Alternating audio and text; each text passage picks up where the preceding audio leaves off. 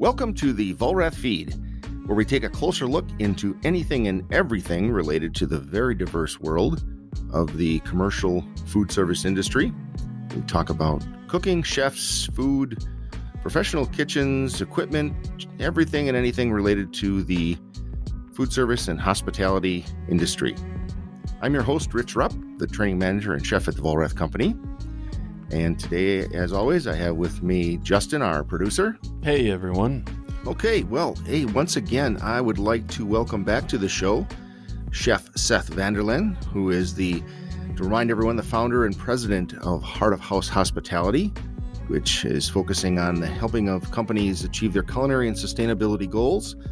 And uh, welcome back to the show, Chef. Thank you for having me. Hey, always a pleasure. Always a pleasure. I like maybe another Uecker quote today. That'd be a fun one. That was good. I will promise a, a Hall of Fame catcher quote. Must have been a great a great time working with him. He's just a, a great personality. Oh, he, absolutely. so on today's show, we'd like to talk a little bit more about um, where you see things. Uh, you know where we are now versus where we think things are going to be going in the area of of like high volume properties when we talk about food courts, cafeterias, uh, front of house food service in all ways, and you know, action stations, all those things we think about in the front of the house now in, in this space where so much is going to be changing based on you know what we've been through here with the COVID nineteen virus and all the heightened uh, alert everyone's going to be on with food safety.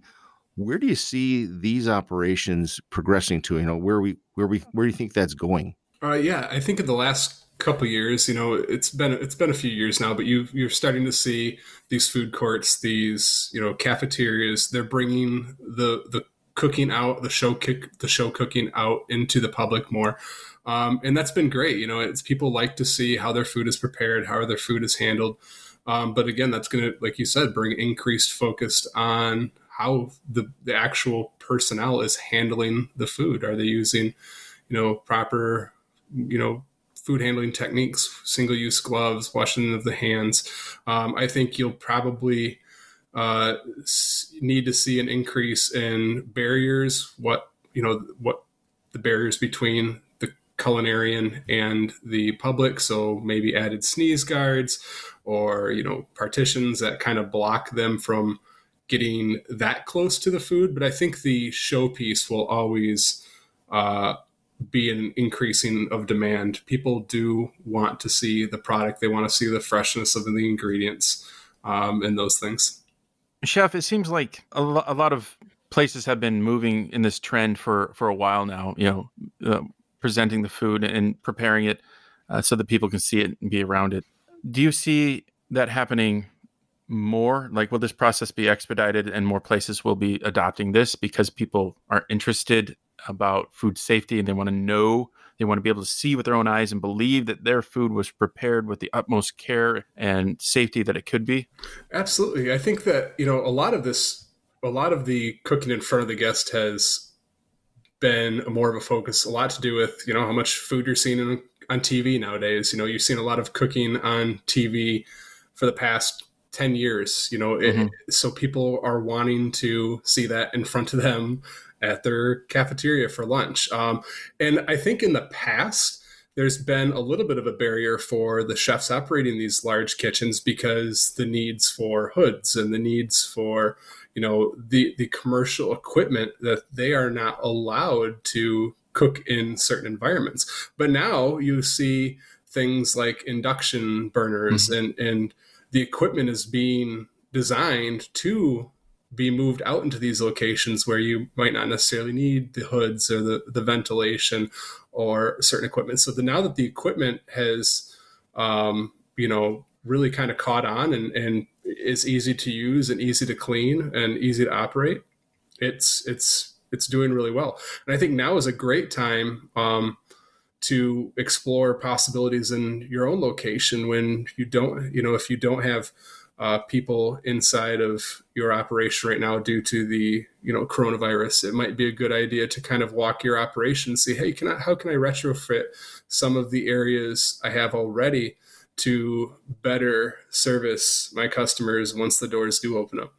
Oh you're yeah. right. No, that that front of house and Vollrath is you know we've been um, promoting our front of house cooking and we've we've got our downdraft venting because that is a, a big concern, and and that's a really big area where other uh, agencies or local uh, inspectors and so forth look at and, and they make the call. If, if they think that you can safely make something out front that's that's low emissions basically no grease laden air they might let you make the call but there are others that just say no absolutely you have to have some type of ventilation a hood fire suppression in a certain area. So we're we're looking at those things at the Vollrath company anyway uh, even now before this big trend it comes out of the covid-19 deal but um, that's absolutely a, a, way that people are trying to bring that action out into the front. And the big holdback has always been the need for a hood and fire suppression. Yeah.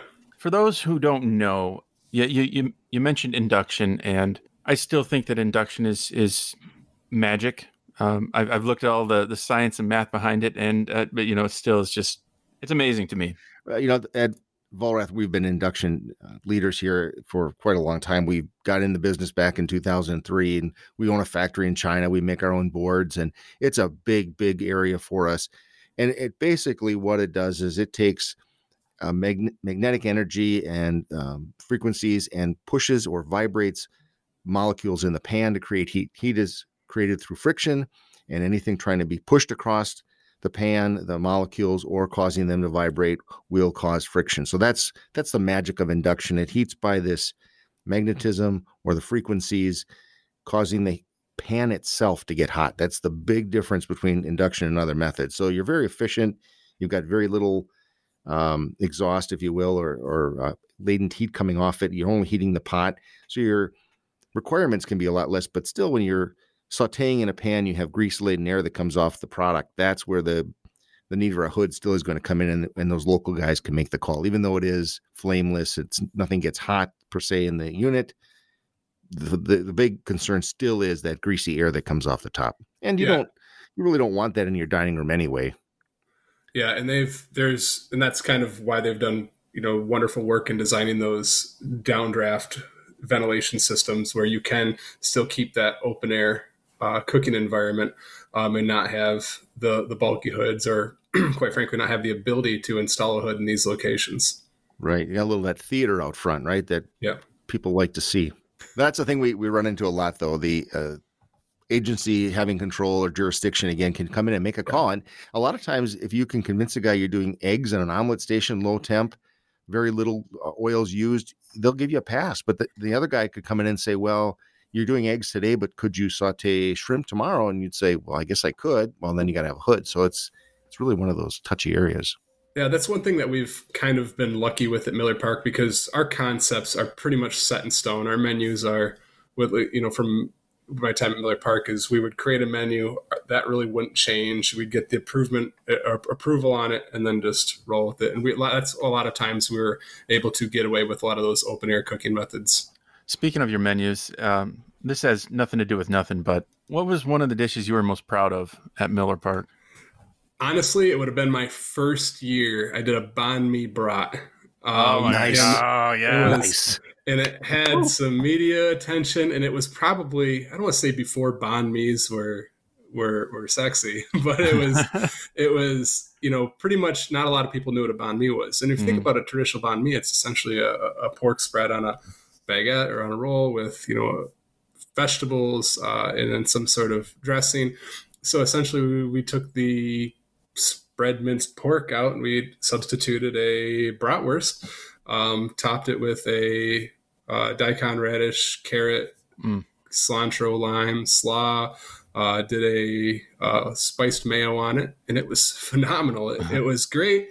Um, people enjoyed it um, and the fact that it was on a bratwurst it, it sold. Oh, yeah. so yeah. it didn't it didn't move enough to you know warrant it keeping on the menus year round but it was my personal favorite and ended up being uh, one of uh, Uecker's favorites as well so, oh nice yeah. well, at, a, at a ballpark you got that type of i mean we've come a long way from hot dogs you know as, as the only food at ballparks you're getting something like that now that just says a lot about not only the the the quality of the food, but just the demand from what consumers want, right? Yeah. And yes, yeah. It, it, people are expecting that a la carte quality food in large scale operations. And that's kind of ties into having, you know, the, the food move from the back to the front. You know, people want mm. that restaurant experience. Um, you know, I remember going to uh, Tiger Stadium and Wrigley Field when I was younger, and that's you know I'm 35 now, and it was you know it's not I'd, I'd like to say it was not that long ago, but I guess it's longer than I want it to be ago. Um, but I remember it's very well. It used to be very basic, just hot dogs or Italian beef, and now it's it's crazy what you can get, and it's crazy what the I don't want to say it's crazy what the expectation is uh, at, from ballpark foods, uh, but because as a chef, I I embrace the challenge. I like that you know yeah. people want that a la carte quality food. The fact that people are leaving Yelp reviews on, on yeah. stadium food is is upsetting, but at the same time, it shows where we've come. Yeah, yeah. Well, that that expectation that's really the driving force behind everything yes. that that is done, and yeah, it's we've seen some really remarkable things come out of it. Yeah, Graham, uh, Chef Graham Elliott of Chicago is a, a good friend of mine, and he's always every year they have him do a couple different items at, at, Wrigley Field. And that's to think of, you know, 10, 15 years ago, if you would have ever asked a celebrity chef to come up with, you know, a ballpark item, it, you know, it's, it's, it would be unheard of. Yeah. How many unique items did you have on, if you looked at all the food outlets, I guess, other than sweets, but things you sold like out of the kiosks or out of the, the stands, how many unique items do you think you had at the ballpark? Um, we probably had well when I first started, we had to we switched over all of our concepts. We had a large concessions renovation, um, and we switched over. Um, I think it was 170 some different items in that. Wow. In that you know in that time frame. Now we'll focus probably on around 30 to 50 every year that we're consistently changing over. There might be some tweaks, you know, some sponsorship, some sponsorship changes, um, or you know, some things here and there. But for the most part, unique items, you're probably looking at thirty to fifty that aren't sponsor hmm. influenced. And what was the number? Is is the hot dog figure into the top X percent of sales? Is that still a, as a item count?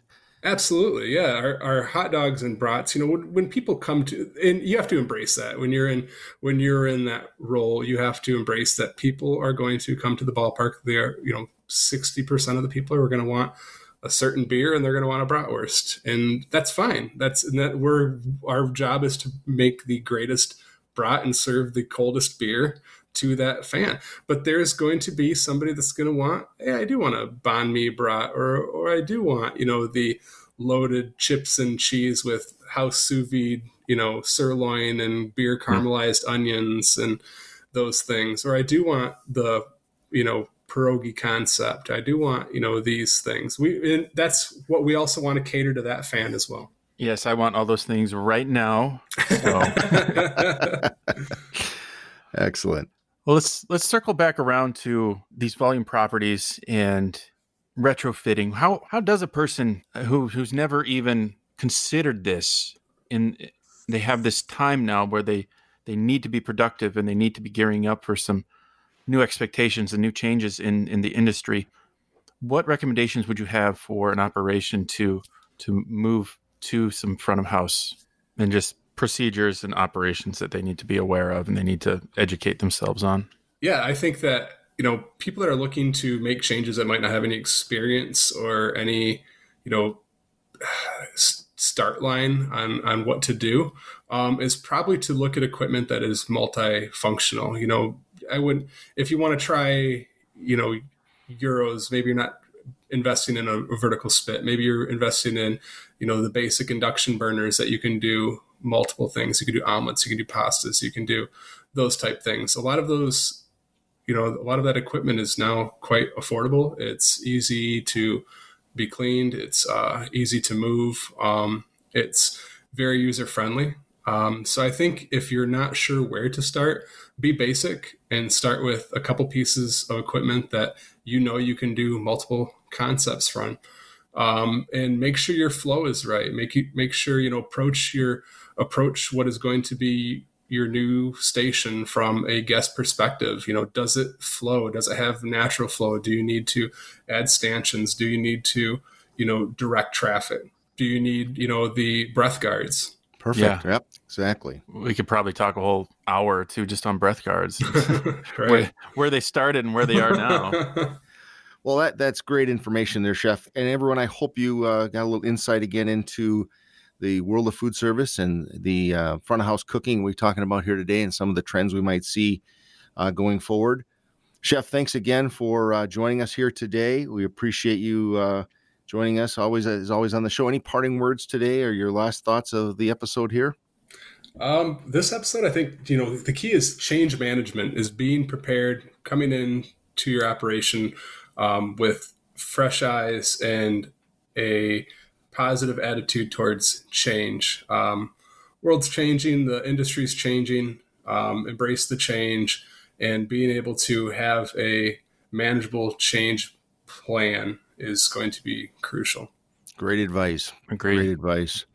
And as always, we'll ask you for that famous or that quote that you may have. Another, uh, I won't set you up. I won't say it has to be a Uecker quote. Any quote you have, but any any other uh, good quotes we've asked you now for uh, these quotes at the end.